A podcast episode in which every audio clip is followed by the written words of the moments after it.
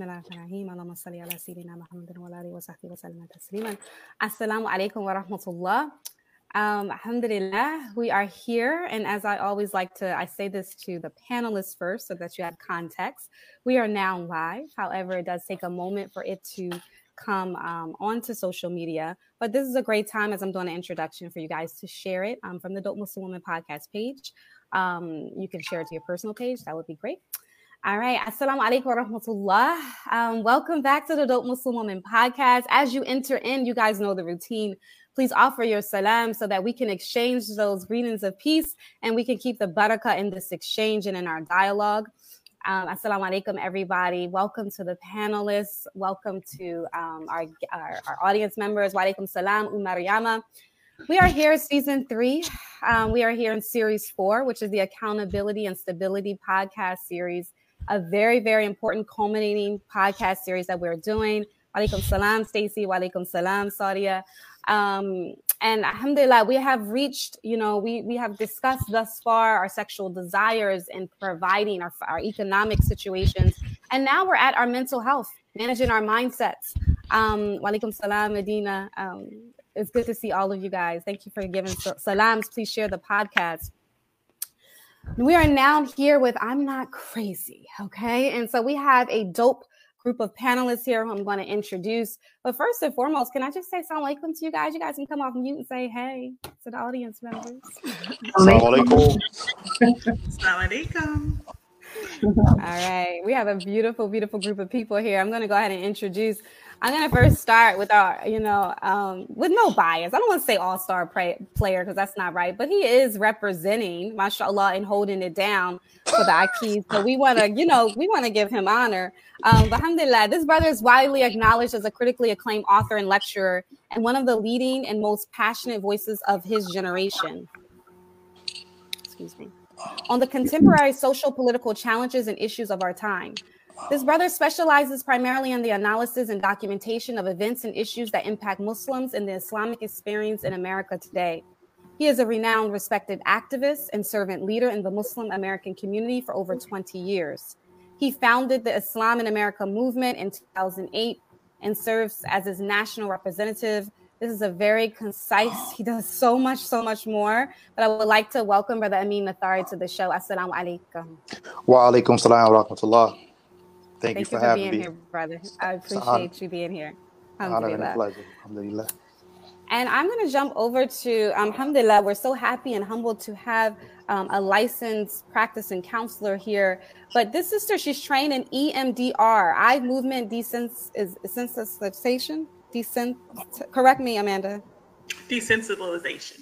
There we go. To treat trauma, she utilizes cognitive behavioral therapy, mindfulness, and other therapies to help clients find relief and reach their identified mental health goals.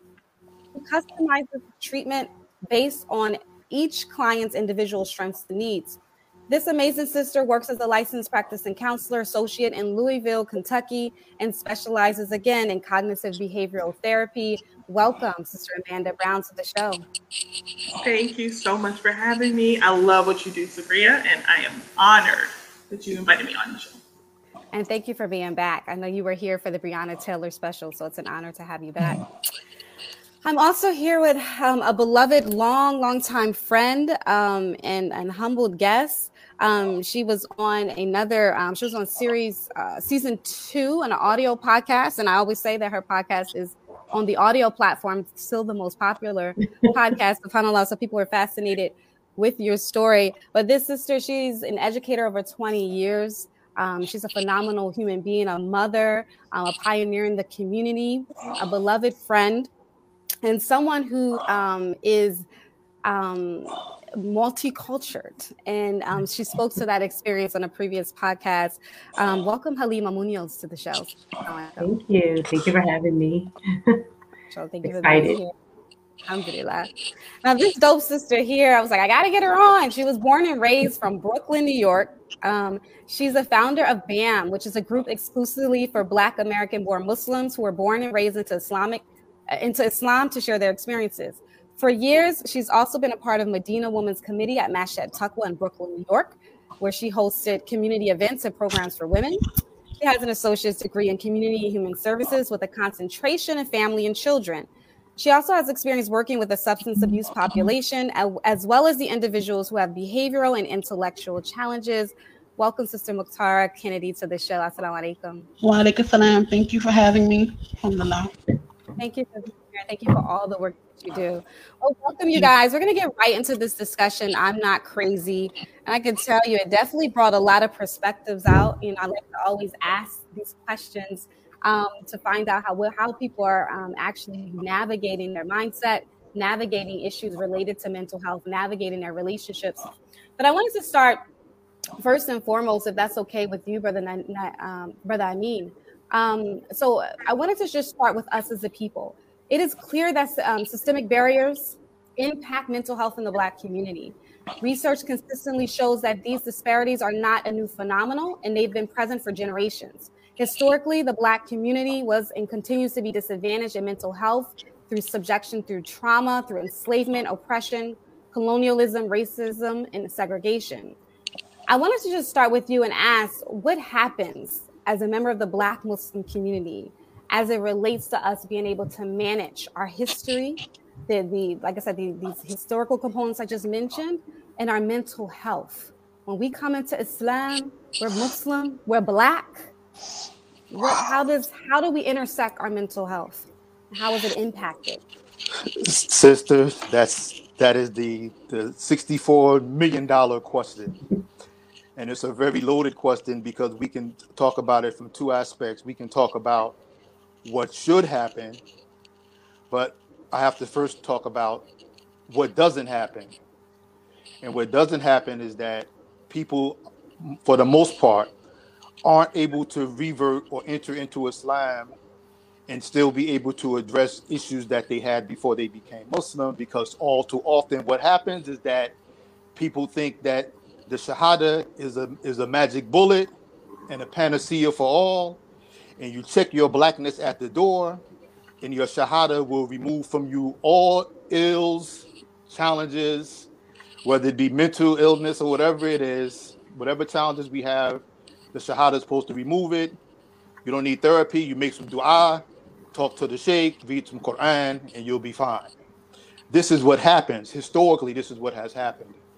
But finally, as Allah would have it, by His permission, we're at a place in our development where we're starting to see people are taking this aspect of our dean because it's, it's part of it's part of our dean to you know to come to terms with these issues and deal with these issues people are starting to take this more serious, even at the Masajid and Islamic Center level in some cases. But I would have to say, for the most part, we're still lacking institutionally in terms of how we address these things. And for every one masjid or center that has some type of uh, outreach, or I want to say outreach, some type of uh, a portal where you can go and deal with these issues if you have a substance abuse problem and you come into Islam, you know, that's a completely different dynamic, but it's definitely relevant. For every one masjid that has these programs, there's another 10 that don't. So we have to look at that and we have to discuss this. And I'm really interested in hearing what our sisters have to say because it's even more so from a standpoint of the Muslim woman. And I just give you one example, then I'm going to be quiet. Give you okay, you have a situation where if a Muslim woman, uh, let's go back. If, if, a Muslim man is dealing with any type of challenge, loses his house, department, job, or whatever, worst case scenario, he could always come and stay at the masjid. Right. Oh, brother, come on in, put a sleeping bag down. You'll be okay. You get back on board. You know, mashallah, everything's going to be okay. But let a sister with her babies undergo any type of difficulty, and she doesn't get that same response because of issues of hijab, issues of privacy. Oh, we can't have the sisters in the masjid, all these other things. Where the women and their babies would have more of a right to that space than the, than a man would, in terms of their safety and what have you. So that's just one example. So take that and then look at issues of you know mental health and managing all of those challenges that come along with that, and we can clearly see that we have you know a long a long way to go but our sisters are particularly even more impacted, in my humble opinion, than mm. you know than the brothers are, and it's not even close. SubhanAllah. Jazakallah khairan. Thank you for that. Um, Sister Amanda, if it's okay to jump right to you, because I know this is your work, this is your day to day work, and I know that you deal with the Muslim community as well. Um, uh, what are some of the aspects of which you're seeing as it intersects with just being actually being a Muslim, like our beloved brother said, you know, having the Quran, having the solution, but still trying to manage your mental health? Yeah. Well, really, I think one of the biggest misconceptions with being Muslim and within the Muslim community is that because we're Muslim, we become Muslim, we take Shahada, you know, we have Allah, we have Quran, we have our Deen. It's like we once we get there, we're supposed to have it all figured out. That's it, right? Like you're supposed to have it all together. All the answers lie in dua. Like if I am depressed and I go to a Muslim in the community, for example, maybe I go and talk about my depression or my anxiety kind of answers you're going to hear are, well, sister, maybe your iman is low, right? Like maybe you need to pray more, you know, try fasting, things like that, which of course are wonderful things, but like, does that have to do, what does it have to do with me actually being so depressed that I can't get out of bed, right? If I can't get out of bed, then I can't, I'm not going to pray more. Um, or for example, you come somebody telling them that you have anger issues or that you're grieving or anxiety, you know, grief, grief is really a good one. Like you're grieving and you go to uh, when maybe you go to one of your brothers and sisters and tell them that, and they're just like, you have to accept Allah's qadr. So Allah, Allah said, you know, it's preordained. Like as if you having struggles with these things is equating to not being a good Muslim or having a strong faith. Um, and you know, once we become Muslim, it doesn't just mean that all being Muslim doesn't mean that all of your problems just magically go away because you have the Quran and Sunnah. We're human too.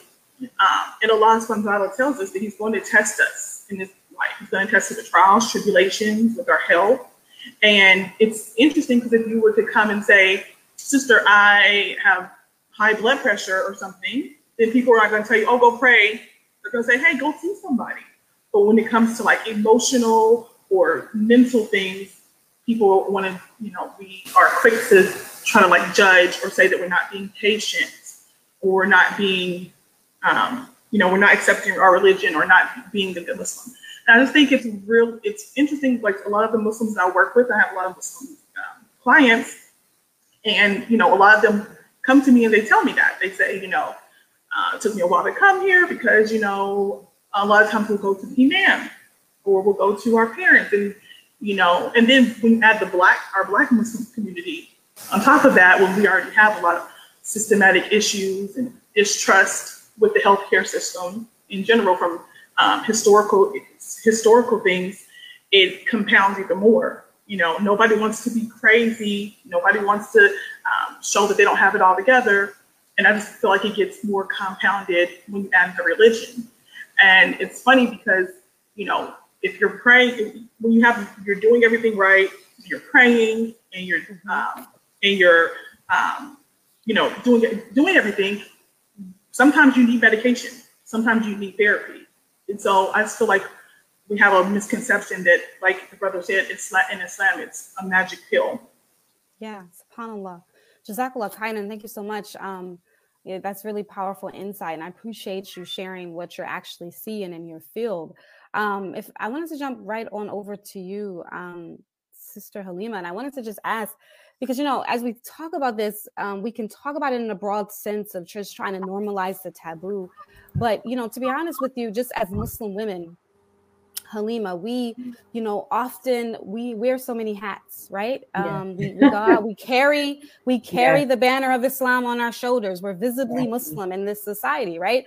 We um we're mothers we're wives we're supposed to you know alhamdulillah mashallah every time someone asks us how we're doing right um, and and a lot of times you know we're we're we we are comfortable with saying how we really feel when we're asked. We say that we're stressed. We say that we're tired.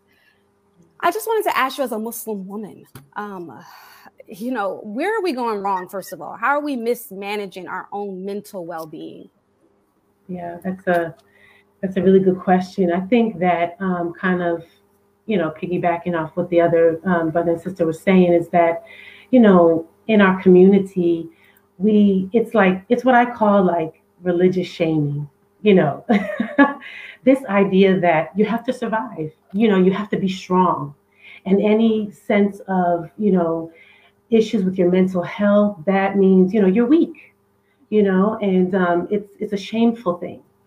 So, you know, being in the community for a long time and experiencing different things in my own life, you know, you know, that idea of, well, you know, go to the imam, go to the, you know, community for help and, you know, but there's a lot of judgment there. And I don't think a lot of time is judgment necessarily from a negative place, but from a misunderstanding. You know, and as Muslim women, we have to be very careful of our mindset and our mental health. You know, we're mothers, you know, we carry children, we pass those emotions and those traumas on to our children. You know, I have, you know, plenty of stories, a book I can write about that, you know, in regards to my children and things that, you know, we've experienced and and you know, um, I remember one time I went to my uncle's funeral and um, another family member uh, were Muslim, you know, Muslim janaza, said to another family member, "Oh, you know, like kind of chastised them for not, you know, crying for crying over a loved one. And mind you, it wasn't sobbing. It wasn't, you know, a sobbing situation. And another family member said, "Wait a minute, you know, like the Prophet Sallallahu he he he cried when his son passed away.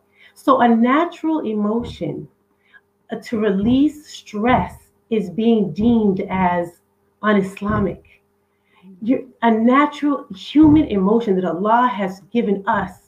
And I think as women, we hold it all in, you know, and then you see it affecting our health. You, set, you see it affecting our ability to make sound decisions. And we make these decisions that, you know, other people looking like, what's wrong with her, you know?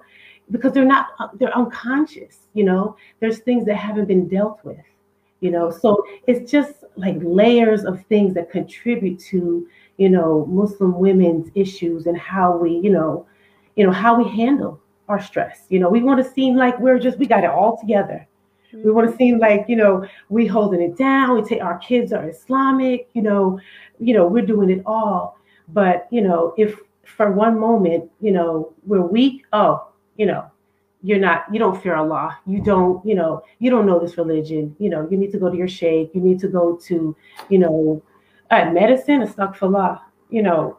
But you know, honestly, me myself, I had I wouldn't say to that extreme, but I had that particular mindset that, you know, like, okay, are these conditions people have, these traumas, bipolar, schizophrenia, you know, and I talk about those because those directly affect my family. And um, and even just simple depression, you know, simple depression, um, you know, is is there is it something that you know is wrong with them? Are they do they not have faith? You know, and unfortunately, sometimes it has to hit you and impact you mm-hmm. for you to see. You know what? This is real, mm-hmm. and we have to start talking about this. You know, we have to, you know, start making it comfortable for people to open up and talk about it because although it's getting better in the secular world and as far as you know as far as like you know you see a lot of celebrities and famous people talking about you know oh you know mental health and especially in the black and brown community you know you know don't shame people for getting counseling there's still in the religious community a lot of work to be done like the brother said the infrastructure is not there you know i mean if you have an issue if you have a, a psychotic breakdown where are you going to go to? If you have a family member that has mental health issues, that has schizophrenia, that has bipolar disorder, where are they going to live? You see most of those people out on the street. Yeah. You know? So, um, not to kind of get off on a tangent, but yeah, as Muslim women, you know, um, we carry a lot of burdens. We, we carry a lot of weight. And we just have to be careful because it can really, you know, cause us, you know, deep, deep wounds that will take generations to heal from. Thank you, Halima. That was really um, pow- that was powerful and beautiful. Thank you so much, Mukhtar. I'm jumping up to you. Um, I know you know you are um, kind of a founder of BAM, which is uh, you know a phenomenal um, Facebook a movement. I'm going to call it a movement, but you focus in on um, uh, you know us uh, as a community, those that were born into Islam, and we're second generation Muslims here. A lot of us, some are third, um, and you know, we, we saw a lot. You know, we experienced a lot. So I wanted to just, yeah, man, right? So I wanted to ask you, just as it relates to just also being that second generation Muslim woman, um, you know, what are some things that you're seeing as it relates to um, mental health and what, you know, because I can go on for days about this, but how our upbringing, like how taboo was it, girl?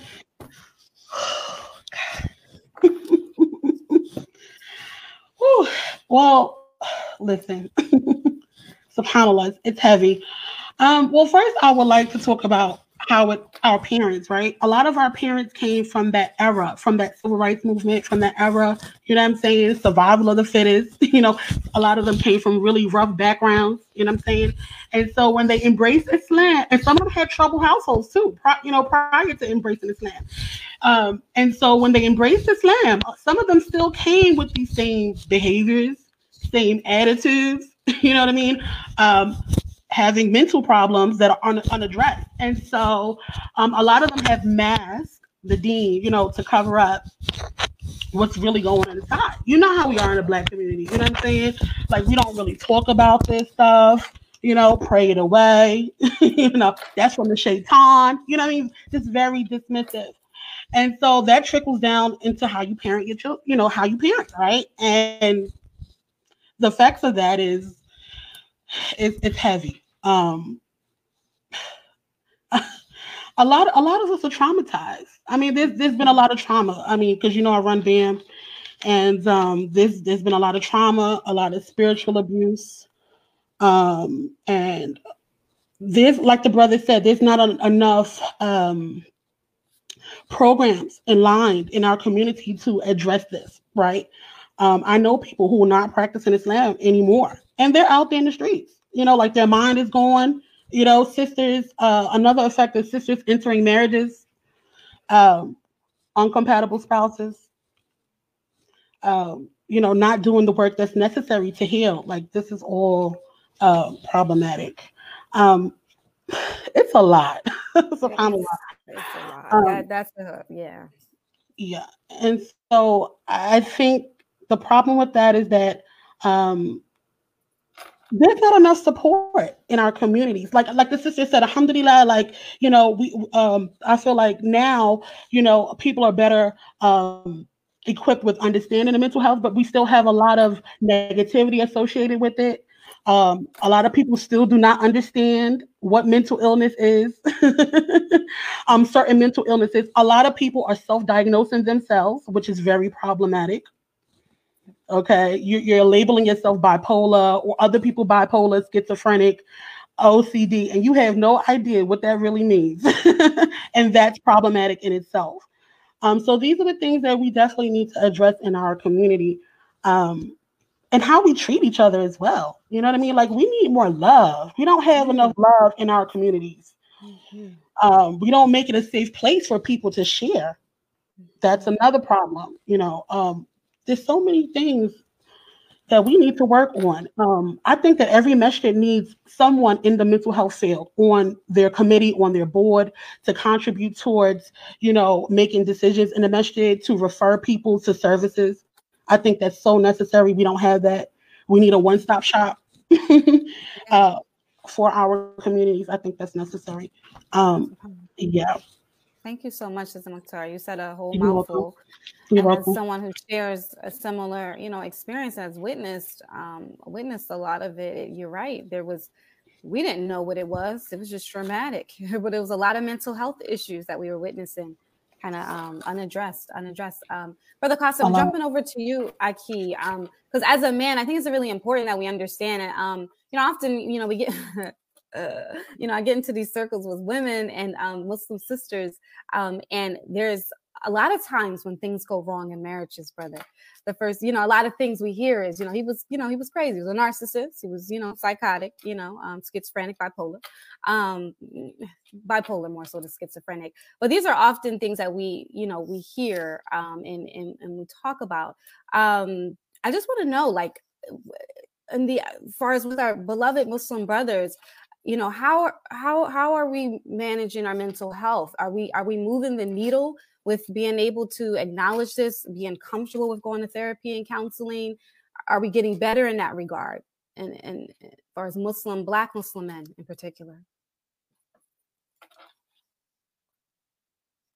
Oh, brother, I'm sorry. on mute. That's my fault. Oh. Some of us, some, Sorry, good. Right. Some good. some of us some of us are, some of us aren't, and I'm and I'm putting that in first person, saying us because I've I've been through the process. I've gone to therapy. I still go to therapy because we and and see that's the problem. You know, Allah tells us that you know inna Allah. Never will Allah change the condition until you change yourself. So if people aren't even willing to have the conversation, then how are we ever going to move to a place where a person, a man, is comfortable with going to therapy?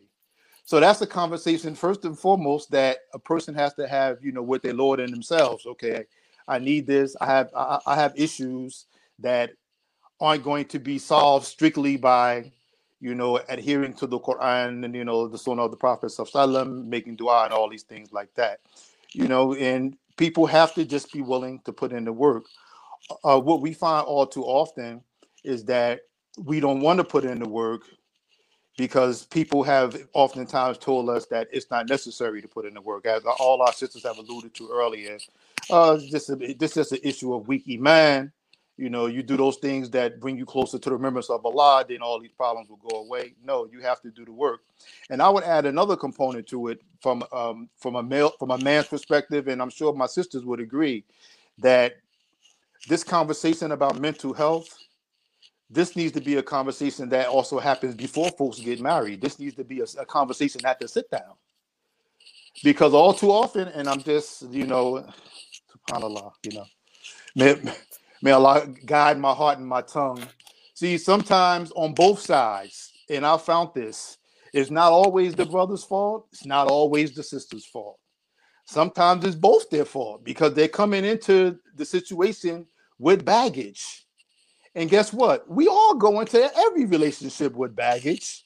You just have to ask yourself if you're going to marry somebody, how much of their baggage are you willing to carry? because you're going to have to carry some of that baggage. And it's a different kind of carrying of baggage if a person is willing to do the work versus a person that's not willing to do the work. And I had to learn that the hard way from my own experience. And we have our sisters here that are trained in this field. So uh, I'm not saying anything that I'm sure that you know they haven't heard before, that even our audience hasn't heard before. But we still haven't gotten to that point yet, you know. And again, until we as Muslim men and women are, you know, till we own our stuff. You know, one of my first conversations that I had, you know, when I embarked upon the, you know, the process for myself, you know, I went and I had a bunch of complaints, and I was asked, "All right, is is this her stuff or is it your stuff?" Mm. All right, makes you look in the mirror. I, I'm about it. Self, you know, the self examination, the reflection. And oftentimes we don't take time to do that. One, because sadly, and I say this with all due respect to imams, and many of them are, you know, peers, and some of them are my elders. A lot of times we don't spend enough time in our lectures and in our halakas talking about this idea of self-examination and looking at yourself. We're always looking externally, and in every situation, we always want to think it's the other person. You know, mm-hmm. we read those verses in the Quran. Allah's not talking about me. He's talking about them. That ain't me. You know, what, what, what are you talking about? So until we reverse that trend and we begin to take ownership of our stuff, Sabria and, and you know my sisters that you know are on this panel, we're going to continue to be in this same space. But I really think, and Allah knows best, you know, I really believe that we have a pathway because, like you all, I'm second generation Muslim. I have children, and now, alhamdulillah, I'm a grandfather. There's four generations of Muslims in my family, four generations. So I'm seeing that now, all of you that were born and raised in Islam like me, you know, 30 years ago, we would have never been able to have this conversation. What, you'll come on a podcast publicly and talk about mental health? What? Man, you would be, as my friend, Allah mercy on his soul, he would say, they would they would haram you up over that you would be you would be outcast for even talking about these things in a public space that have traditionally been left, you know, swept under the the rug of the house or the rug of the master. SubhanAllah. Jazakallah khairan. You know, Sister Amina, um, Sister Amanda, excuse me, I wanted to just um, you know, piggyback a little bit off of um, Brother um, comments um, in regards to relationships. Um, you know, you know, the, the. Sister Huda said, and I'm just going to share this with you. Sister comments. She said most of our men were conditioned not to feel, can't get depressed, it leads to mental health issues because they're taught not to have an outlet to express themselves and what they're going through. And um, you know, I know you know that that's what Sister Huda shared. But in regards to relationships, what are you also seeing as it relates to women? Or how we're showing up in a relationship? What are we struggling with as Black mm. women? Okay. Well, first, I just wanted to come back a little bit. You sure. mentioned trauma. Uh, the sister mentioned trauma, and um, the brother said that we need to own our stuff. so, first of all, it's so funny because people, um, we think, you know, we think by like repressing this stuff and putting it away that we're hiding from it. We're not. We're not hiding from it. It's if you, you think about trauma and grief and all this stuff, in particular to women and men, um, is that grief and trauma say say pay me now or pay me later. You're gonna mm. have to mm. deal with me at some point. So when you try to repress it or try to pray it away, or you know, um, it comes out in oftentimes our mental and our emotional trauma, distress comes out in physical physical ways. Um, you know, sometimes people are going around and they have like you know un maybe like I've met, had a client who had chronic back pain, and um, she had no idea why. She's walking around with chronic back pain. She went to the doctor, getting scans, nothing right? Come to find out that when we did some of our EMDR trauma work, after like going through it, her back pain was gone. Because because we deal with these traumas and these repressed emotions and these things, they actually live in our body. And um, so um, there's a um, author, Bessel, I can't think of his name, Bessel van der Kolk. He wrote this book called The Body Keeps the Score. So every time we're going through traumas and through our life, our body is keeping a mental score, a, a physical score. So that that back pain you're having, that chronic headache, that fatigue, all of that is coming out. So when we don't deal with our stuff and we just keep on trying to put it away, um, it's going to come out. It's going to come out in a physical way. And um, like women, especially Muslim women, one thing I was I was actually talking to a client today about this, a Muslim sister, um, and we were talking about also as Muslim women, we wear hijab. For example, we wear hijab, right? And a lot of us have been wearing hijab for a million years. it seems like like I've been wearing hijab for years. And you know, I mean, I'm very confident in my hijab. I wear it. It's you know, it's fine. But when we're going out into our workspaces or going school with non-Muslims or or we're going being around other people, sometimes we don't realize the weight that we're holding of always being the other. You know, always like uh, being, you know, we can't hide behind we have our hijab on. That sister, that person's different, you know. And sometimes, even though we might not subconsciously think, you know, we think I'm good, I look good, I'm fine, but literally, like, oftentimes holding that in subconsciously, it it causes anxiety, it causes stress, you know. And um, I that is what really came to mind when I thought about like some of the things that Muslim women deal with. Um, also, as a Muslim woman, there's a lot of a lot put on us to be like you know, good Muslim wives, good Muslim moms, just in general. Our culture already is puts way too much on women, just in general. We have to manage the household and the kids, and we just um, our culture, this individualistic society, oftentimes just puts a lot of pressure on us to be beautiful, to have everything good, to be a good wife, to be a good mom. And so then you add that layer of being Muslim, the invisible Muslim, or not, you know, still it's it's a pressure that I don't think that we address. And like I said, these little things, those little microaggressions you get when somebody's telling you, like, oh, you know, oh, are you hot in that? Or you can wear that in the shower. Literally, I had somebody asking that. Um, you know, these little microaggressions, they build up, you know, they build up. And it can come out in anxiety. It can come out in various ways. So thinking that we're just like not, uh, when brother said like owning it and uh, working through ourselves, we can't hide from it. It's to come out, you know. um, it's just one of those things when it comes to like anxiety, depression, emotional distress, mental health that we're able. It's invisible. You know, it's not a broken leg. It's not a bleeding wound, so it's invisible. So it's easy to kind of like push it to the side. But like I said, it's going to say pay me now or pay me later. And when it comes to relationships, you know, um, yeah, you, think that it's might you might think, well, I've got it all together. I'm holding it together. It's not bothering anybody. It's my own thing. I got it. But no, it does. You don't have it. You're when you're having an angry outburst at your kid because you're just stressed out when you're, uh, you know, going off on your husband or your wife. When you uh, um, are feeling overwhelmed or depressed and you can't get out of bed, you know, these things are all due to our mental health.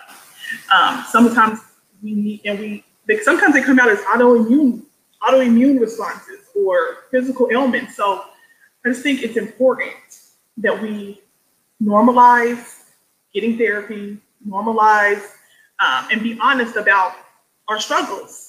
You know, uh, as the brother said, the, our parents' generation is like, I'm not crazy. You know, I don't go to therapy. Like, um, I don't need to go therapy. I don't need crazy pills. And um, it's actually funny because I feel like now I get a lot more people. I have a lot. I get a lot of clients, a lot of African American clients, a lot more, and people are definitely coming. Black people are definitely coming to therapy more. Yeah, definitely. Right, but there's still that stigma attached. I feel like that I'm seeing my first personally. It's okay to be in therapy, but it's not okay to take medication. You know, because then you're really crazy, right? Like. Uh, you know, I just I just want to talk about my problems, you know. But like when you have a if I'm taking anxiety medication, there's like still a little hesitation or shame to share. I wouldn't be afraid to tell people that have high blood pressure, to tell them I'm taking high blood pressure medication, but uh, I don't want people to think, you know, I don't have it all together. Absolutely. So, yeah that's that's that's that's really and i mean that's really insightful. I um especially as it relates to muslim women i think a lot of women sister amanda echoed and i it just hit me what you just said in regards to just not really being conscious all the time of the weight we carry. You know i work in you know um i work with children and it's interesting even just today um one of the you know i work in a trauma trauma schools um, and one of my clients, he, um, you know, had on, a, you know, had on a hoodie, and I'm like, you know, kind of take off your hoodie, and he's like, if I, if I I won't take off yours. You know what I mean? Like, so I mean, he was little, but I was just like, oh, touche, you know. But um, you know, it's just the impact of sometimes even just having to constantly even have these sort of um dialogues. They definitely have an impact. So thank you. I wanted to read something. Um, sorry, I'm going to jump right to you um, beloved Huda shared something. Um, she was talking actually to another audience member, but I wanted to share it with you, just kind of getting back on this topic. Um, she said, um, women that marry men with trauma, who know their trauma and what and what they've really been through, will try to death to protect them and love them and keep their family together, which in turn breaks her because she can't heal them and it isn't on her to do so. Then we got to deal with all the stuff on top of our own struggles and dealing with our own family. It's a sad cycle of cause and effect. Um, so I wanted to first uh, speak to you about that comment and also just try to because I think being self-aware and having ownership is really important. Do we as Muslim women how do I ask this question? Do we point the finger a lot at our at the struggles of our of our Muslim men, uh, of our of our of our brothers? I'm just asking you, Mukhtar, what you think?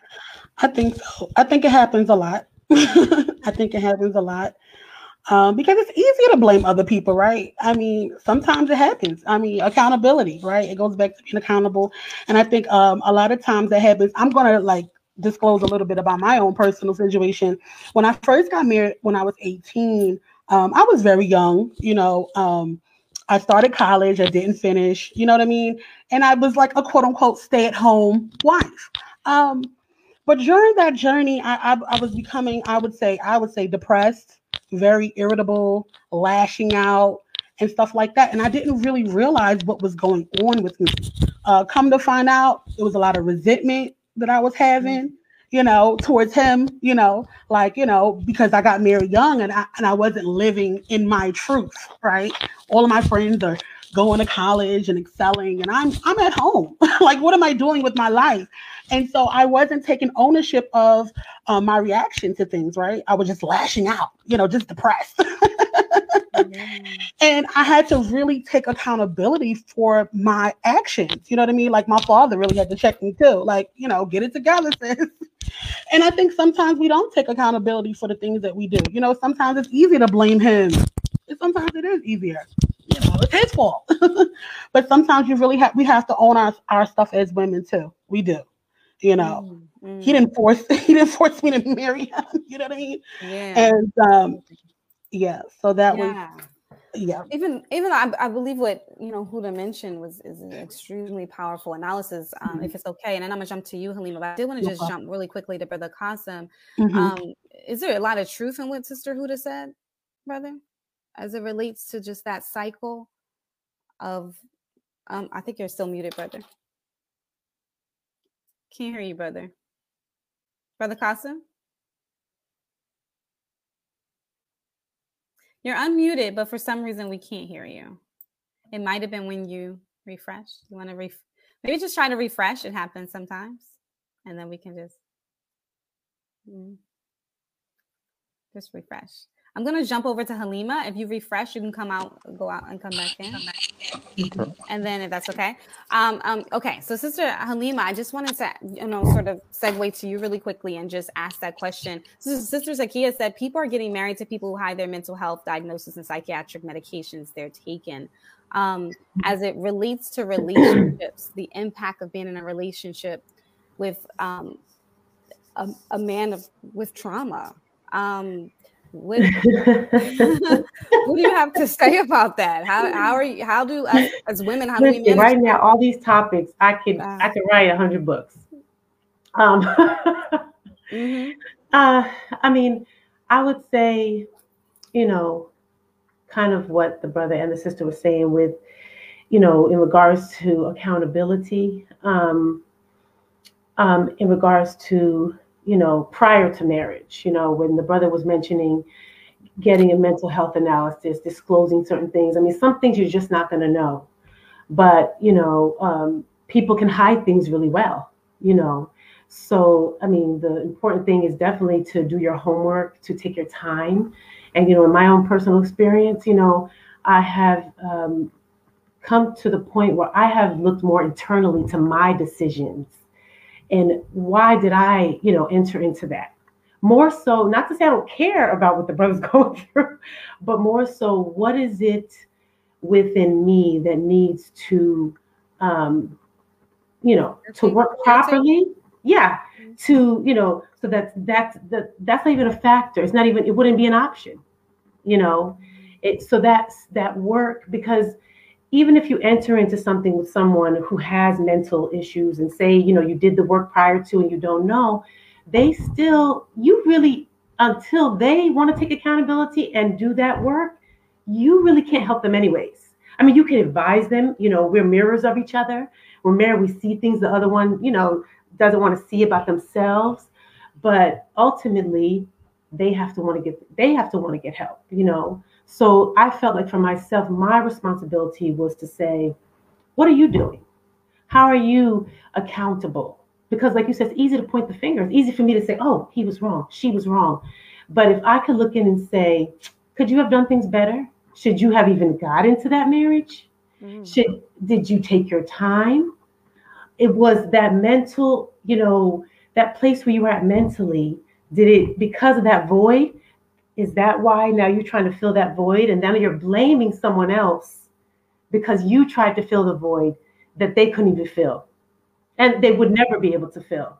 And then if they have mental issues on top of that, they not only filling not filling the void, they're, they're adding to your trauma. So now you got another layer you try to deal with, and you try to dissect everything. And yeah, you start, you know, thinking, I'm not crazy. I'm not crazy, you know, but the ultimate, you know, the ultimate decision that a person can make for me personally, I can just speak from my personal experiences, you know, um, is that you got to look at you. you got to look at you. You know, I, I, remember after this last divorce, I had people say, Oh, you need to say this about this brother. You need to say he did. I said, Well, I need to see why did I even why did I even get into that? Mm-hmm. More so than you know, I mean, I could figure that one out. I'm not justifying if the person wasn't correct in certain ways, but were there ways I wasn't correct? Yeah, for sure.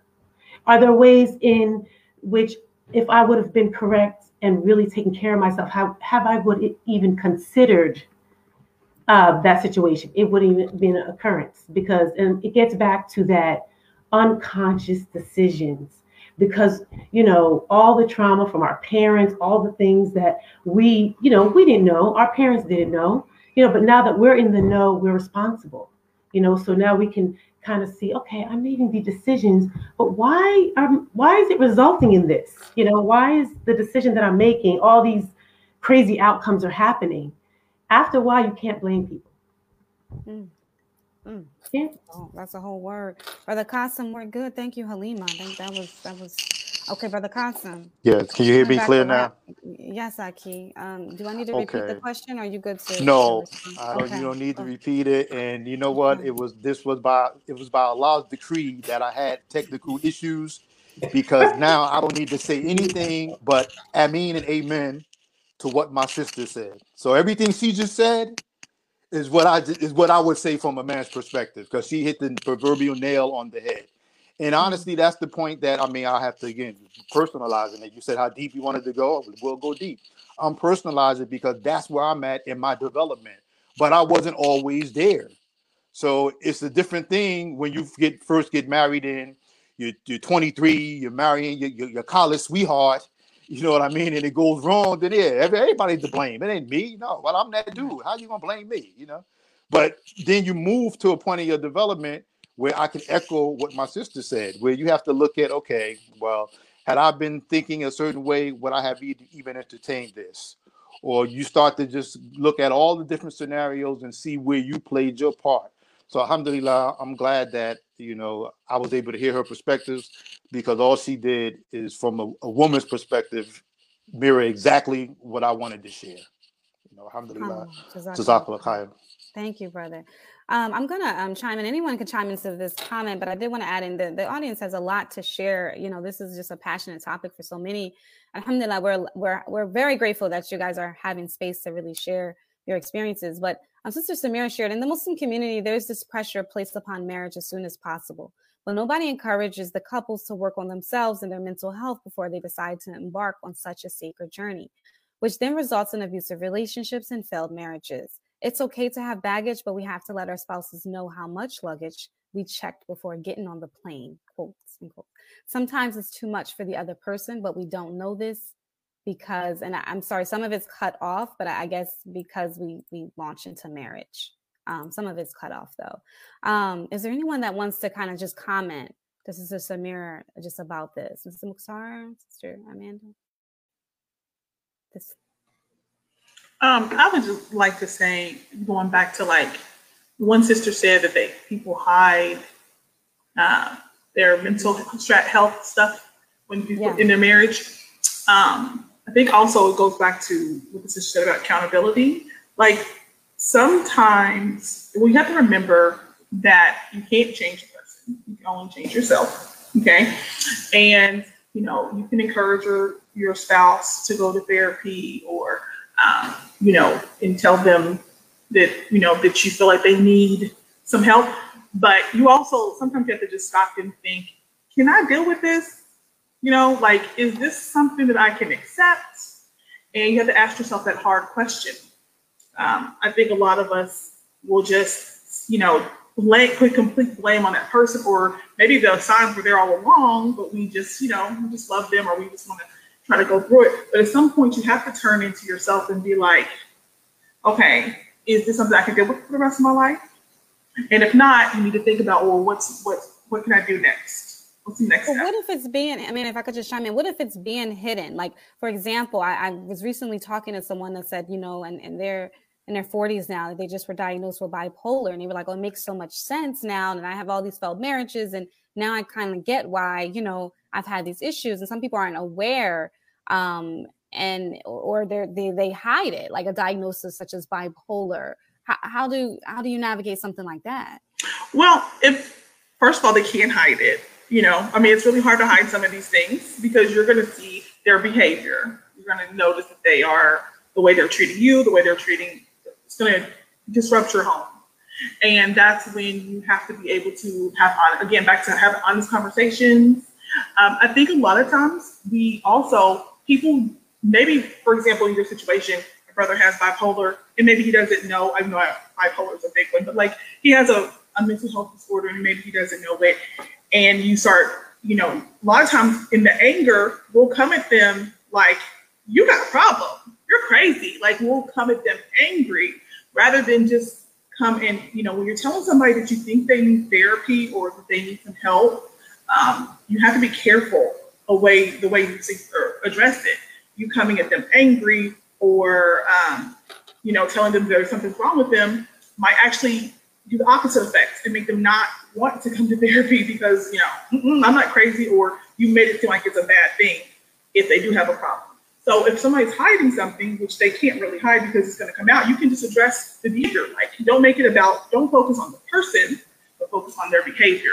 Like, hey, you know, I noticed that you've been having a lot of angry outbursts. Like, what's going on? You know, are you dealing with some depression? Are you sad? Like, where is that coming from? You know, you should be able to address these behaviors with your with your spouse. And if you know, and if they're hiding it, it won't be hidden for long. Right. And again, it goes back to what can you live with?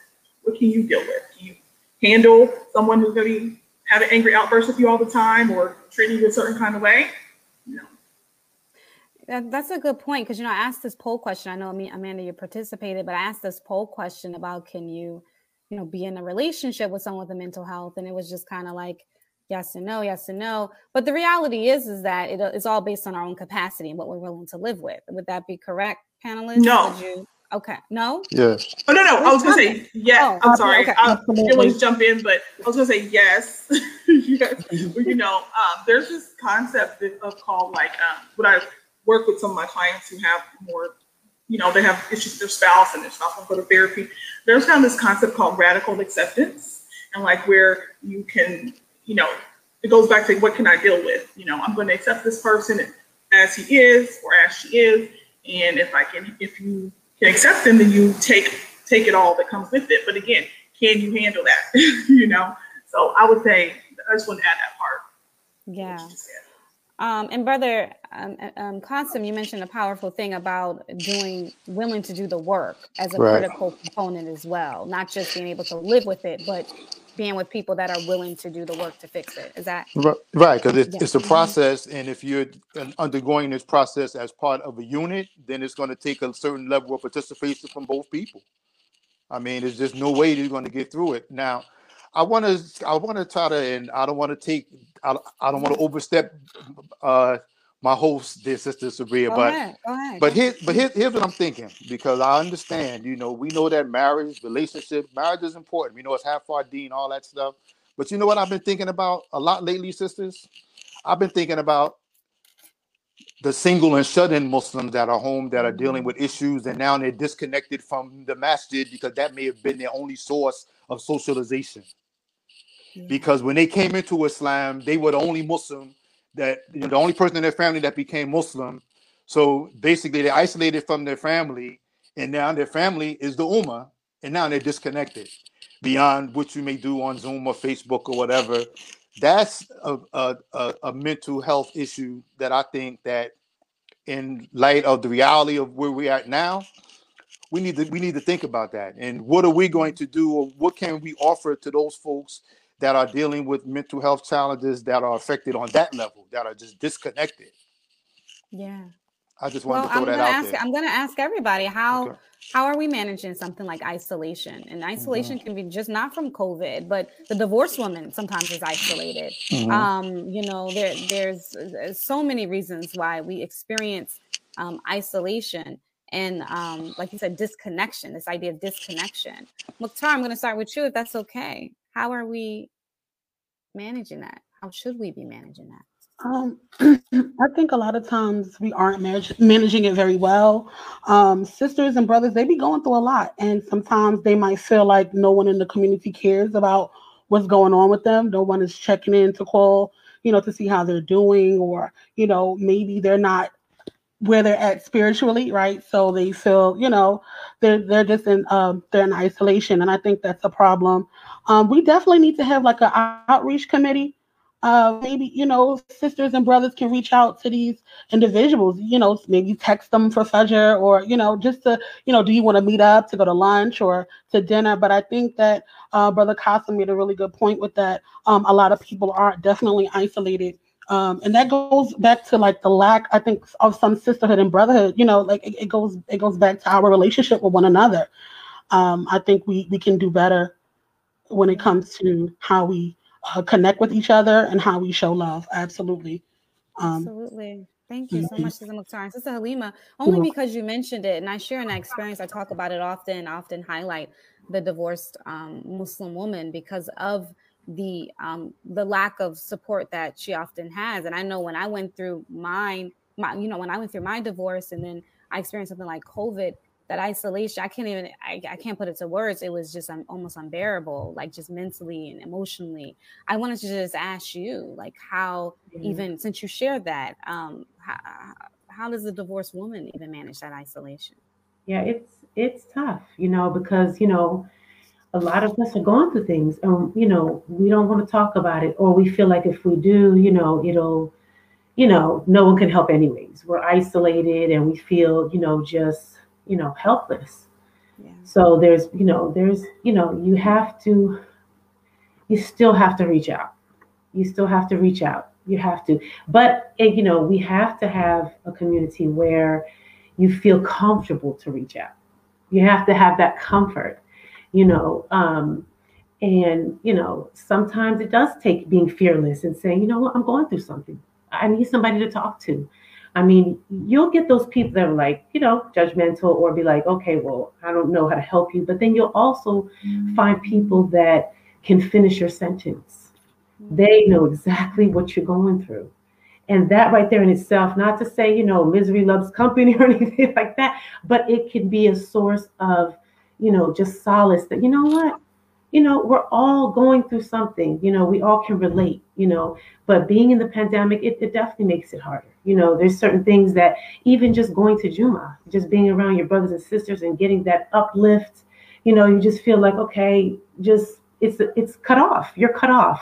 And you know, now we're, you know, we're only connected through screens, you know, so it can be very um, detrimental to someone who's, you know, single you know, man or woman, you know, um, their mental health, you know. Um, you know, usually, I, mean, I don't know, people are saying that now, like, you know, husband and wife, now that it's COVID, people are divorcing because, so maybe single people might be, maybe should be happy, don't have somebody to argue with. I don't know, but there's definitely that, you know, that dynamic of, man, like, you know, I'm single as it is, and my outlet was the community and you know, my friendships and seeing each other. And now it's like slash cut. Right. So it can be, yeah, it can be um it can be depressing, you know. Myself sometimes I'm like, you know what, I gotta get out the house. I have to, you know, for a while, you know, I'm, I'm a teacher, I teach kindergarten, we were at home, and I was just like, I gotta get out. I can't, this is, you know what I mean? Like I have to, you know, get out of here. We, you know, I'm used to Fridays being my day. So yeah, it's it can be it can be overwhelming, you know, and you know, when you know that you have to do a lot of things on your own and um, then you feel even more isolated, you know, being at home.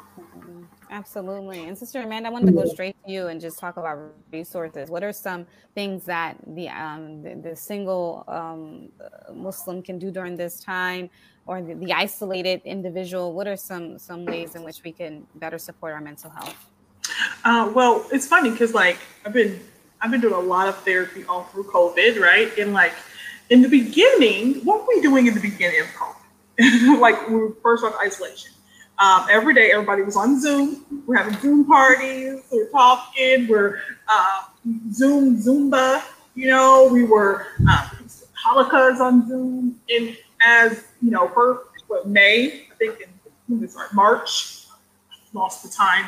Literally, we've been in COVID forever. But in March, March, and April, everybody was making this concerted effort to like connect. I was connecting with people who I hadn't even talked to just because we all thought we were home And then as the years went by, we've been, you know, slowly decreasing or everybody's tired of Zoom. You know, we're not meeting or we don't want to bother people because we think we're being annoying. But what I found is a lot of people are stressing out from this COVID anxiety. Even like myself, I feel like like I'm just want to stay home. I find myself just oh, stay home. Like it's really important that we go back to doing some of the things we were doing in the beginning. Like a lot of people just kind of stopped or it weaned off, and then they just started trying to go through it alone. And you know, or they talk to just this one or one or two people. But as we go into year two of COVID, I've been telling my clients to revisit what was working before. Go back to those Zoom classes. Go meet in a parking lot, six feet apart. go, you know, uh, meet with the people who can't, who you can meet. Make sure you're talking to the friends who you can talk to, the, ones that you know you have. Lean on each other. Don't be afraid to lean on each other or to feel like you're a burden. And then also, I'm going to say, get a therapist. Yeah. you know, therapist. There's something really unique about sitting in front of a person, something so therapeutic and unique, and somebody giving you their undivided attention. They're not going to talk about their problems. They're going to let you talk. Like you know, we all have friends and we all have family, and a lot of people think I don't need I don't need a therapist because I got I got my friends and family. I got a good support system.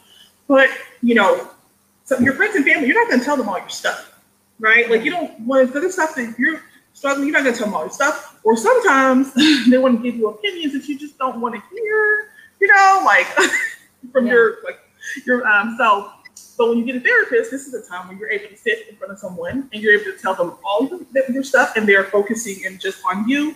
They're listening to your experiences. They're asking you about yourself for a whole hour or so. It's all about you in a non-judgmental, open space.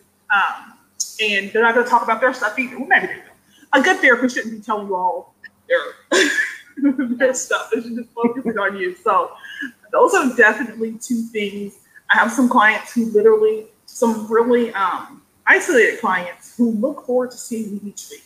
They're like, I didn't go out the house all week and I didn't talk to anybody, and like I get to see you. And I'm like, oh, yeah. I'm so glad to see your face too.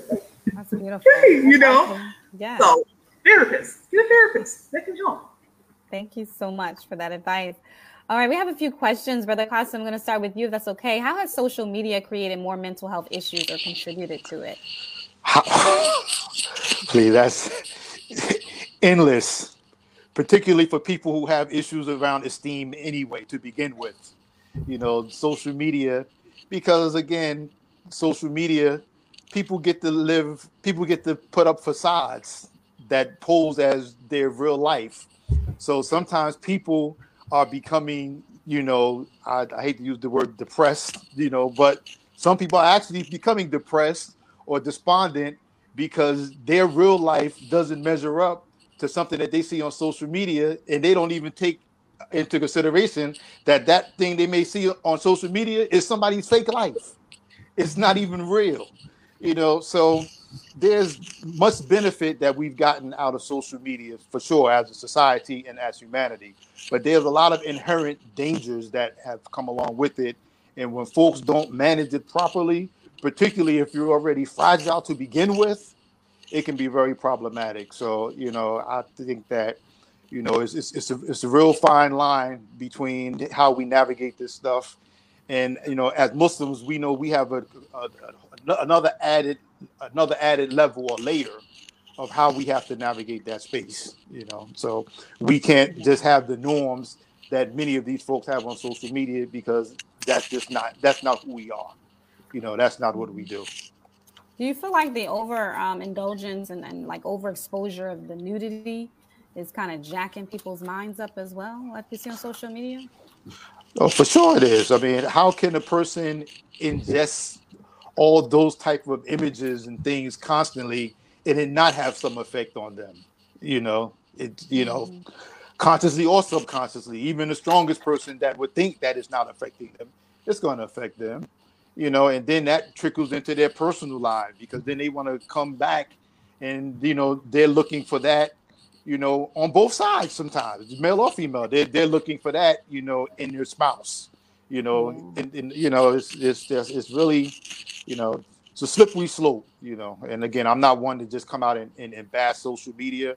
You know, I got to a point where I had to be on social media because of the nature of what I do. I'm an author and things like that. And my best friend, my brother, will tell you he had to literally beg, almost drag me kicking and screaming to get on social media. But it was necessary for what I do. But to this day, I still don't have a personal Facebook account. You know, I have a Twitter, Instagram where I'm, you know, putting out things that I want. I never post pictures of my grandchildren online and things like that because I'm not spooky, but it's just like, hey, if their parents post them, that's them. As their grandfather, I'm not posting no pictures of my baby online because you have sick people out here, you know, and that's just mm-hmm. the reality of it. So it's not all gloom and doom, but for me, I know that it's a space that I navigate and tread carefully, and I think that all of us particularly as Muslims in this space that we're in now, we have to navigate those spaces very carefully and and choose and choose our engagements in that space very wisely. You Thank know. you, Brandon. I appreciate that. And Sister Mukhtar, just really quickly, and then we're going to jump to another question. But I know you run a social media platform. Mhm. Uh, has it contributed from what you're seeing? And I know you get a lot of dialogue, taking a lot. It Absolutely. contributed to break Sometimes it could be a yes. Sometimes it could be a lot. I mean, especially when people start like bashing genders, you know, bashing the brothers or bashing the sisters, and you just be like, "Oh boy, here we go." I didn't log into this mess. you know what I mean? So it's a lot of that, and I think we have to uh, protect our peace at times. You know what I mean? Um, for sure. Uh, some people are using social media to vent. Um, they're using it as therapy. You know, you have family that's going online airing their dirty laundry, and it's like, no, don't do that. You know, it's like, and I think, uh, you know, in that regard, it, it can be problematic. Um, I think it's it's good to take breaks sometimes. You know what I mean? Um, because sometimes it could just be a lot. You know. Absolutely. Absolutely. Mhm. Yeah. I, I have a self care, radical self care regimen, you know, usually after I do lives, because, um, you know, think it's just come up here and we just have a good time, but you take in so Mhm. much energy, you know, Yeah. you feel like depleted and you can feel Mhm. that energy. So sometimes I'm Yeah. like, I have to take it. So I Yeah. totally feel I'm you. still I'm still learning that too. I'm still trying Yeah, to. you have that. to. Yeah, definitely. It's really important. Halima, question: How would you suggest someone ask about mental health prior to marriage, and, and at what point in the courting phase would you do so? Sabria, why you do this? I don't know. I love you. um, well, honestly, I'd have to think about that. I mean, you know, asking about mental health, I think definitely you definitely should, you know, have counseling. I think you definitely should have premarital counseling. And, you know, I mean, you can, you know, I don't like to talk about what I haven't experienced or what I'm not an expert at. But I will say, like moving forward, you know, when I plan on marrying in the future, whenever Allah deems, I would definitely seek, you know, counseling for myself at the same time as well as with that person, and um, and just observe and take your time and ask questions. You know, I mean, you you really can't do unless I mean maybe the other panelists can give some, you know, more, you know, suggestions, but just for me, I would say it would just be a matter of just kind of observing, asking questions, getting to know people who know them, and you know, and definitely just making sure that you know you're honest with yourself. Because, like the other sister said, um, they can't hide. You can't hide everything. Some things you just can't hide. And if you really observe and if you really take your time and you're honest, you're very honest, you know, you can prevent that. But as far as questioning, I mean, me, I'll just, you know, like I said, counseling and just kind of ask. Just, I'm, I mean, you know, the best way possible without being, you know, rude or intrusive. Just kind of maybe, you know, like a, we have a licensed counselor here. There might be spe- something specific we can Yeah. ask the person that we're talking to that would give us the answer. You know what I mean? Like we might ask it in a certain way and say, well, you know, what do you think about this? Or what is your experience with this in your past relationships? And, you know, I mean, honestly, that's that's what the counselor's for. Yeah, you know, because a lot of us don't we we're not equipped. We don't have the tools because you know, I could say I'll just ask or I could just counseling, but there's certain things that you need help and assistance with. And for me personally, I would get assistance with it. hmm Beautiful. Yeah, I would get some a professional to give me guidance through it. Absolutely. Amanda, what do you recommend as we navigate this courting process? Well, I think it's important to remember that, like, when it comes to mental health issues, we have there's general causes of what cause some like heavy mental health issues, like environment that you grow up in, you know, um, your childhood, um, also um, hereditary. It can be hereditary. So you can take a minute and ask, even though these are uncomfortable questions, you should be asking uncomfortable questions to your future spouse. and so asking like, do does depression, uh, suicide, any personality disorders run in your family? Um, mm. Have you ever had any kind of mental health issue in the past? Um, and then, like the sister said, asking people who know your your future spouse. You know, um, friends know your friends. If a person is suffering depression, and you maybe ask their friend, they're going to know that you know this person can't get out of bed sometimes, or they go missing sometimes, or you know they maybe have been hospitalized or things like that. So just really taking the time, ask questions, ask about their their um, you know their mental health any mental health issues they've had in the past. Um, ask about their parents, their parents, their grandparents. These are questions you can ask. Another thing to take into consideration that people might not think about is like when I said environment. Um, if you're with a person, like, you got to think about people's environment and where they grew up.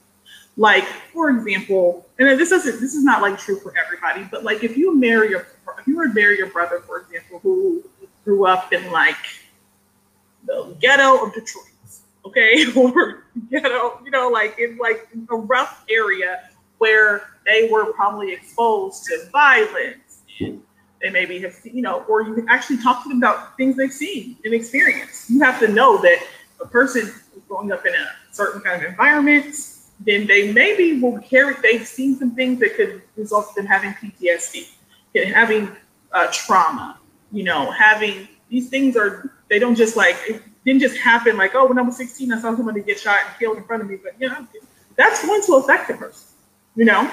Um, or you can also get little things from people's behaviors. Like I had a friend who grew up in a more high violent uh, situation, and it's funny because every time we would go driving together, every time we would go through like a drive-through or like in a like a side street, she always unbuckle her seatbelt. I always thought that was weird. Like, why are you unbuckling your seatbelt every time we go into like a small area? So one day she got this all the time, and I was like, one day like this, why do you do that? And she's like, girl, like, I don't want to get called out here. Somebody might shoot in our car, or you know, I, I feel trapped. I feel when we go through these small areas, I feel trapped, and I need to know like where the exits are.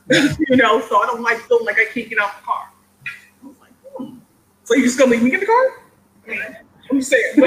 or you know, like when you're around a person, you can see some of the things they might have, like especially you know, if a person every time you go you go to the movie with this person, they're always looking to see where all the exits are you know, I need to know how to get out. I won't sit in the restaurant with my back to the door. Like these are things that might at the time seem like small and insignificant, but they could really be t- giving you some signs about like some traumatic experiences they've had or some things that, you know, they some unresolved issues that they have dealt with. Mm. Brother, Brother Kasim, are you okay? You yeah, I'm good. Yeah, Sister Amanda, that's a valid point, but I but I have to say something ahead, you brother. know, that's some of us as men, that's part of our training. Because I grew up. I totally no, understand that. No, my yeah. my formative years of my life, my early years, preteen, I grew up in the Nation of Islam. Mm-hmm. All right, and then we transitioned to Islam, you know, as we know it. So for me, when I walk in a place, the first thing I determine is where where the exits are, right. who's around. Right. I don't sit with my back by the door, and it's not because I was, uh, you know, I was raised in an environment where there was violence, but there's just certain things that we were just taught as little boys around situational awareness. So I know that you weren't painting everybody with one broad stroke. No, no, I no. But I'm just saying to those that are listening, you know, you you might want you might want to be around some people that are like that every now and then. Especially in this day and age, as a black person. I'm like, I need to... and it's actually interesting because that that intersects back with uh-huh. African American our African American community and stuff Absolutely. that we, you know, that we've actually had to experience and deal with, you know. So I'm not saying it's a bad. I'm just saying these are signs there might be Yes, I'm just saying. Yes, ma'am. Also, yes, but ma'am. I want to. I think it's. I think it's powerful. I, I, love this exchange. I love it. I think it's super, super powerful. And this is Mukhtar. I don't know if you want to comment as well, but I think it's super, super powerful. And I'm looking at the comments and I'm listening. I'm looking at the comments, and I and I also agree that you, you don't want to get stuck because our experience is very unique as Black people here in this country. And you know, we want to talk about trauma and violence. I mean, that I'm sorry. That's that's a lot of our history, unfortunately. Subhanallah and then and then we're still living in an age where I, we have to be hyper village village. They're still hunting us right? Well sometimes um, I, I, also don't want us to um, you know um, be dismissive because I, I, think sometimes as, as, muslim women we can be sometimes dismissive of our brothers that have been through that. But like you said cultivated that training that strength that is actually needed to survive in a society that aims to annihilate us that aims to keep us oppressed so as long as, like I said, we are using the tools to do the work, right? To do the work to make that we are healing the harmful aspects of it. I think that's important. But I just wanted to balance the dialogue a little mm-hmm. bit because I just the comments are just kind of um, they're going in as well. And I don't know can I go, go, ahead. Can please. I add can I add something to that? Yeah, please. I absolutely understand that yeah. that is a part of our culture and that it's something that we've actually had to use to survive. And that is perfectly fine. But and when it gets to the point, like sometimes with trauma and hypervigilance, when it gets to the it's fine when it's you get it's maintained or it's survival, but when it gets to the point where some of our brothers are not sleeping, they're mm-hmm. having insomnia, they're having flashbacks, they're having, you know, um, they're constantly living in a fight or fight mode, which is not, we're not supposed to be in that mode all the time. Yeah. That's when you need to go to therapy. Therapy can help get rid of some of that stuff. That, like again, I love the idea of the, of the brothers being a protector in that way and being able to manage that and pay attention because it's, it's very vital. But it's also everything has to have a balance. And if it's yeah. affecting you in your actual day to day life, where you can't trust anybody or you can't you know, you're sleeping with a knife under your bed or something, you know, like, uh, and you're perfectly safe and you're living with your wife and you're like, you know, on guard all the time, then it's like, okay, what what what trauma, what is this do I need to, maybe I need to resolve some of this. Maybe I need to talk to somebody about this because it's affecting my day-to-day life. Absolutely. That's what I'm doing. Thank you. That that makes a lot of sense. Thank you so much. And again, I appreciate the dialogue. Sister Mukhtar and Sister Halima, do you want to chime in at all? Yeah, yeah. I mean, I'm triggered by that a little bit because I was raised in a very militant household. You know what I mean? Three or four locks on the door. You know. right, right. She even put the gun under the pillow, child. I know. Four knocks, four knocks. Hmm. so I do understand. I do understand that. I mean, you know, our parents, mashallah, but you know, that's the that's how they grew up. You know, it's survival mode. I, I get it. I understand, but like the sister said, you you know, you you have to have balance with it all.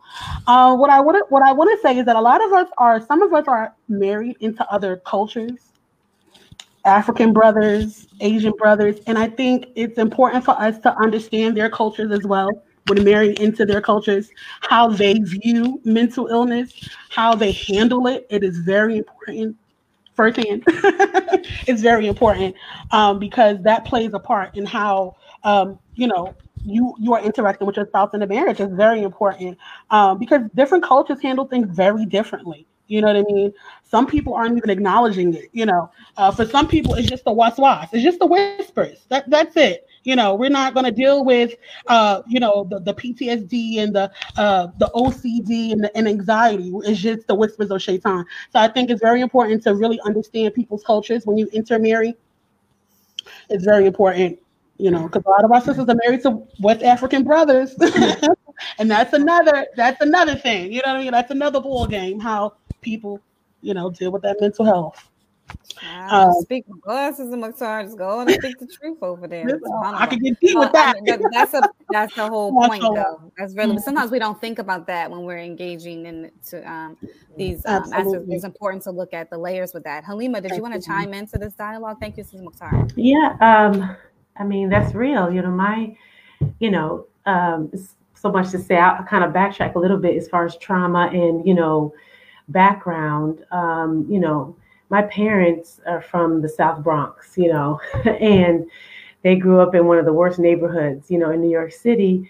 And I just remember growing up always feeling like, you know, because my dad would be like, watch your back, you know, like, you know, just not trusting that that you know and i think it was kind of taken a I, I don't know i feel like it caused us to be like you know always trying to figure out just what people are doing what their motives are you know?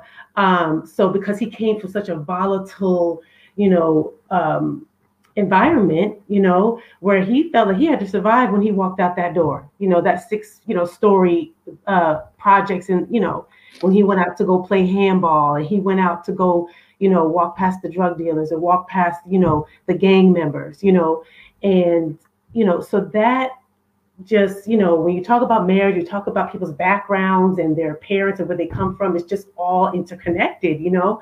I really had to think myself, like, okay, you know, this, you know, where is some of this kind of like mistrust and things like that coming from? That that'll stem back from things like that, you know, like like I said, my dad was like, you know, he didn't trust anybody in his neighborhood. Everybody was suspect. you know, I remember even now when I'm walking, I'll be looking like, you know, like who's the, you know what I mean? Like, I don't want anybody to get too close, you know.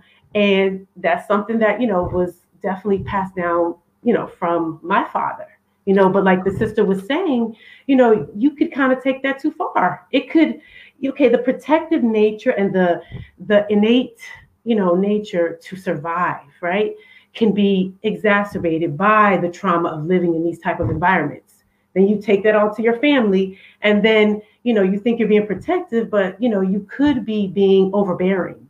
You could be being you know mistrustful or teaching your children to mistrust or or start even seeing your spouse as an enemy. You know so it could it can really go it can run deep. Hmm. Yeah, I mean, deep I mean, when we're trying to end the podcast.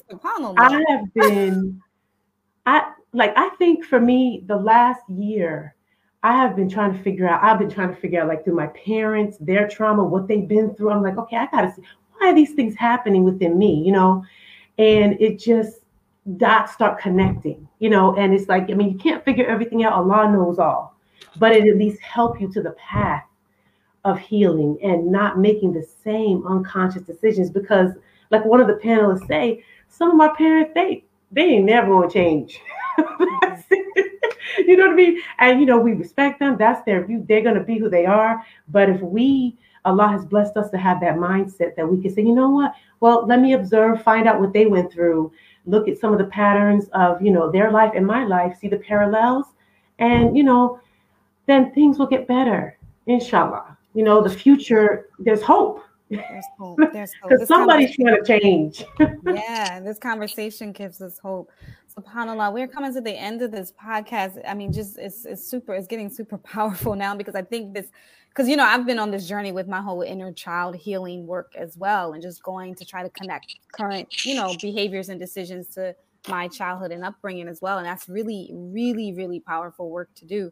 But I did want each one of you guys to just leave with some um, insight, last bit of advice that you can offer the community as it relates to managing our own mindsets, managing our mental health, or even managing our relationships. For the um, if it's okay, um, can I start with you? Sure, yes. Well, first of all, I want to thank you for having me on, and it was an honor to be with all you brilliant sisters today. I, I learned so much and what I would say to uh, your audience is that yes, you know, we know that the best communication is when we communicate with our Lord, and you know, and that's you know, we're not going to you know gloss over that. But I would say secondary to that, certainly, as my sister Amanda said, find you a therapist. Really, find you somebody to talk to. And I'll just close with this one point, Sister Sabria. I remember being at a lecture uh, some years ago with uh, Dr. Cornel West. Everybody knows who he is. I do a lot of lectures on the college circuit or whatever. And he gave some uh, some uh, some numbers. He gave some stats where he talked about there was a survey that was done of young black men. And I forget how many men, it was a wide number of people, but uh, they said 80% of these young men that were surveyed said that they don't have one person that they feel that they could trust that they could go and talk to. And he was doing the survey. The survey was apparently around the idea of like religious and faith leaders. So I ask us, all right, if we can't, if we don't have a family figure or an imam or, or a therapist to talk to, who do we talk to to help us manage these things? You know, so for certainly, you know, communicate with your Lord, you know, trust in Allah, do the best you can. But for those things where you need to talk to somebody in real time, brothers and sisters, there's no shame in that. You know, there's you know there's dignity in stepping up to the plate and confronting whatever challenges that Allah has put on you, because we already know that Allah doesn't burden us except what we already have the capacity to bear. Beautiful, beautiful advice. Thank you, Sister Mukhtar. Can you leave us with some words? Yes. Um. I, what I want to say is, um, you're not alone in your journey, and there's light at the end of the tunnel. This is only temporary. This is only temporary. Um, you know, just find do the things that you love to do. Tap into the things that you love to do. Um, if you got like a, a good friend that you could talk to that you trust, go to them, talk to them. Um, you know, like the sister said, seek some type of uh, ther- therapy. If you don't find a good fit, don't quit. mm-hmm. Find someone that feel comfortable with, that you know, that you feel like you, you know, that you um can get the help that's necessary and um, trust in Allah. Trust in Allah. Um, util- utilize your um tahajjud. Utilize your prayer. It saved my life. SubhanAllah. And um, you know, you're great. You're loved. You gotta love yourself. Love yourself. And um, you're not alone. You know, mashallah. That's all I really wanted to say. Thank you. That was beautiful. Sister Halima. Oh. Um, I would just kind of just go back going off of what my beautiful brother and sister just said, you know, you know, you're not alone. You know, the more when I opened up and talked to other people, um, took a chance, even people that I wasn't, you know, too close with, and kind of shared some of the things that I was going. Amazed me how um, how open they were, and they listened even more so than people that I'm close with. You know, so definitely, you know, trust in Allah you know, ultimately, I've been in a place in my life where I've, you know, cried out, you know, called imams, you know, uh, went to my parents, went to, you know, all these people. And then at the end of it, I sat back and I'm like, all I had left was Allah, you know. And sometimes, you know, the message I would would like to leave with, you know, the audience and people who will watch this podcast is you don't have to be a scholar. You don't have to do a specific dhikr or specific hadith or go to a sheikh. All you have to do is talk to Allah. Tell him what it is that you want specifically. Ask him for that healing because no one else can heal you. You know, be specific. And I mean, it doesn't even have to be, you know, alhamdulillah, if you can get up for the hajj, if you're laying in bed, just talk. You're driving the car, just talk. Say, oh, I need this from you. I can't handle this. Please show me, guide me, take me where it is that is pleasing to you. You know, so I think that sometimes we have this idea like, oh, I have to know this, I got to have this dhikr or I have to have this do. Or No, just talk to the one who gave you life, you know, and he will just settle it all, you know. And it's, I know it's easier said than done. I've been in that place where I'm like, I'm just through. I'm just through. Yeah. So, but what got me through it is that communication and and just not organized not something just holistic just you know not something that's just organic it's just organic is what i mean just some just organic conversation with your creator and then also therapy you know getting help. You know it's so taboo. You know even when we're growing up it's just this idea of like ain't nothing wrong with you. Just be quiet. You're all right. Stop complaining. That didn't hurt. You're okay. You know, and no, we're not always okay. Get help. Yes, thank you. Beautiful, beautiful. And Sister Amanda, beloved, um, please give that last bit of advice and please um, end your advice if that's okay in reference to what's your contact information for those. There's a few people that did ask for that. So please, your last bit of advice and contact information. Okay. Uh, well, just like to echo what everybody said, just remember that, like, literally we all have problems. Like no, none of us on this panel, none of us in here, we, we're not coming out unscathed in this life. Allah said He would test us, and it's true. He also said that there's a cure to every illness, and therapy can be help for that cure. Um, one of the therapies that I do, the EMDR therapy, one thing I love about it, that like maybe want to go learn about it, is that in this therapy, our bodies kind of heal themselves. It's not a lot of talking. It's through eye movement. Our bodies have a way of processing and healing itself. Allah has already made this, made or made us with the capabilities of healing, you know.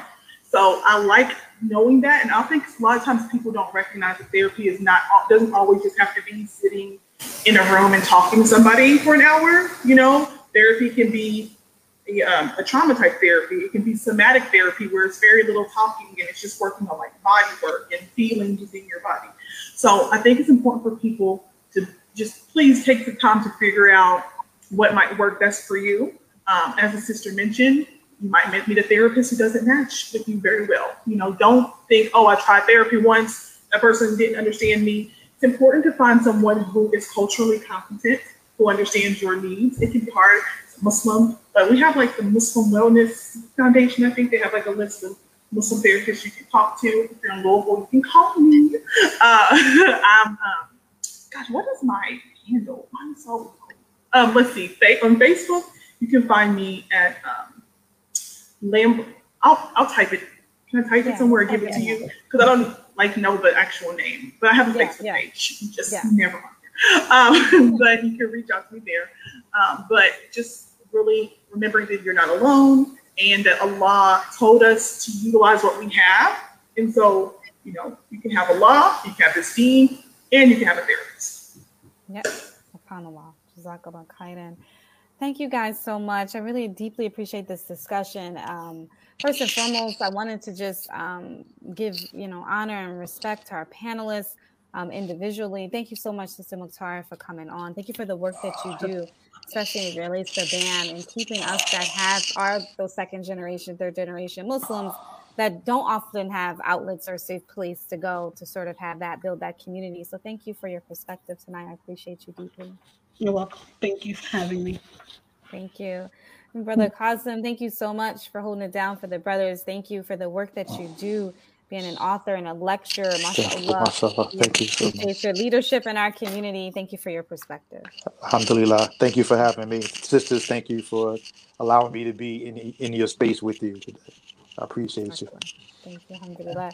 Sister Halima, thank you so much. Um, your perspective was completely um, powerful and, and I would even say um, life changing. Um, thank you for your authenticity. Thank you for showing up. And thank you for constantly just being a woman that I personally witness evolve. I appreciate just watching that. Alhamdulillah. Alhamdulillah. I appreciate um, you having me and just hope I can help. Alhamdulillah. And Sister Amanda, thank you for being the go to. I've tried to get you back on several times, but thank you. I know you do so much pioneering work in your community. Um, thank you so much for sharing your perspective, your wisdom, and your knowledge and expertise. Um, we deeply appreciate you for coming on. Thank you for having me. It is an honor. I hope I didn't trigger anyone on the phone. no, no, we love it. Just the dialogue is, is gorgeous. Listen, in my group, I'm triggered every day the triggers are the triggers are good because it shows us what we need to work oh, on. Exactly. Right? I'm about to go do some work. I'm about to go do some work. Absolutely. Okay. Thank you to the audience, dope, dope, dope audience members. It is very apparent that you are a conscious group of people. You are people that give us as a community that, that give us as mothers and as fathers hope for our children because you are consciously aware and having these uncomfortable conversations um, and looking for resources and looking for ways to better facilitate our own um, healing and taking ownership of where we are. Inshallah there is definitely hope for our children. Jazakallah khairan. Um, subhanallah um, woke, um, i wanted to just invite you guys back. Um, next week there will not be a wednesday podcast because we are having a little bit of a um, little bit of a connection week, I would like to call it. We're going to return the following week because we're going to dive into a really heavy, heavy, uncomfortable podcast um, as it relates to um, polygyny, but it's going to be done in a different format. I'll give you more information about it. Um, and so we're preparing that and trying to deliver that in the best manner because we know that's going to be pretty polarizing. Jazakallah khairan. We love you guys. Thank you, sis.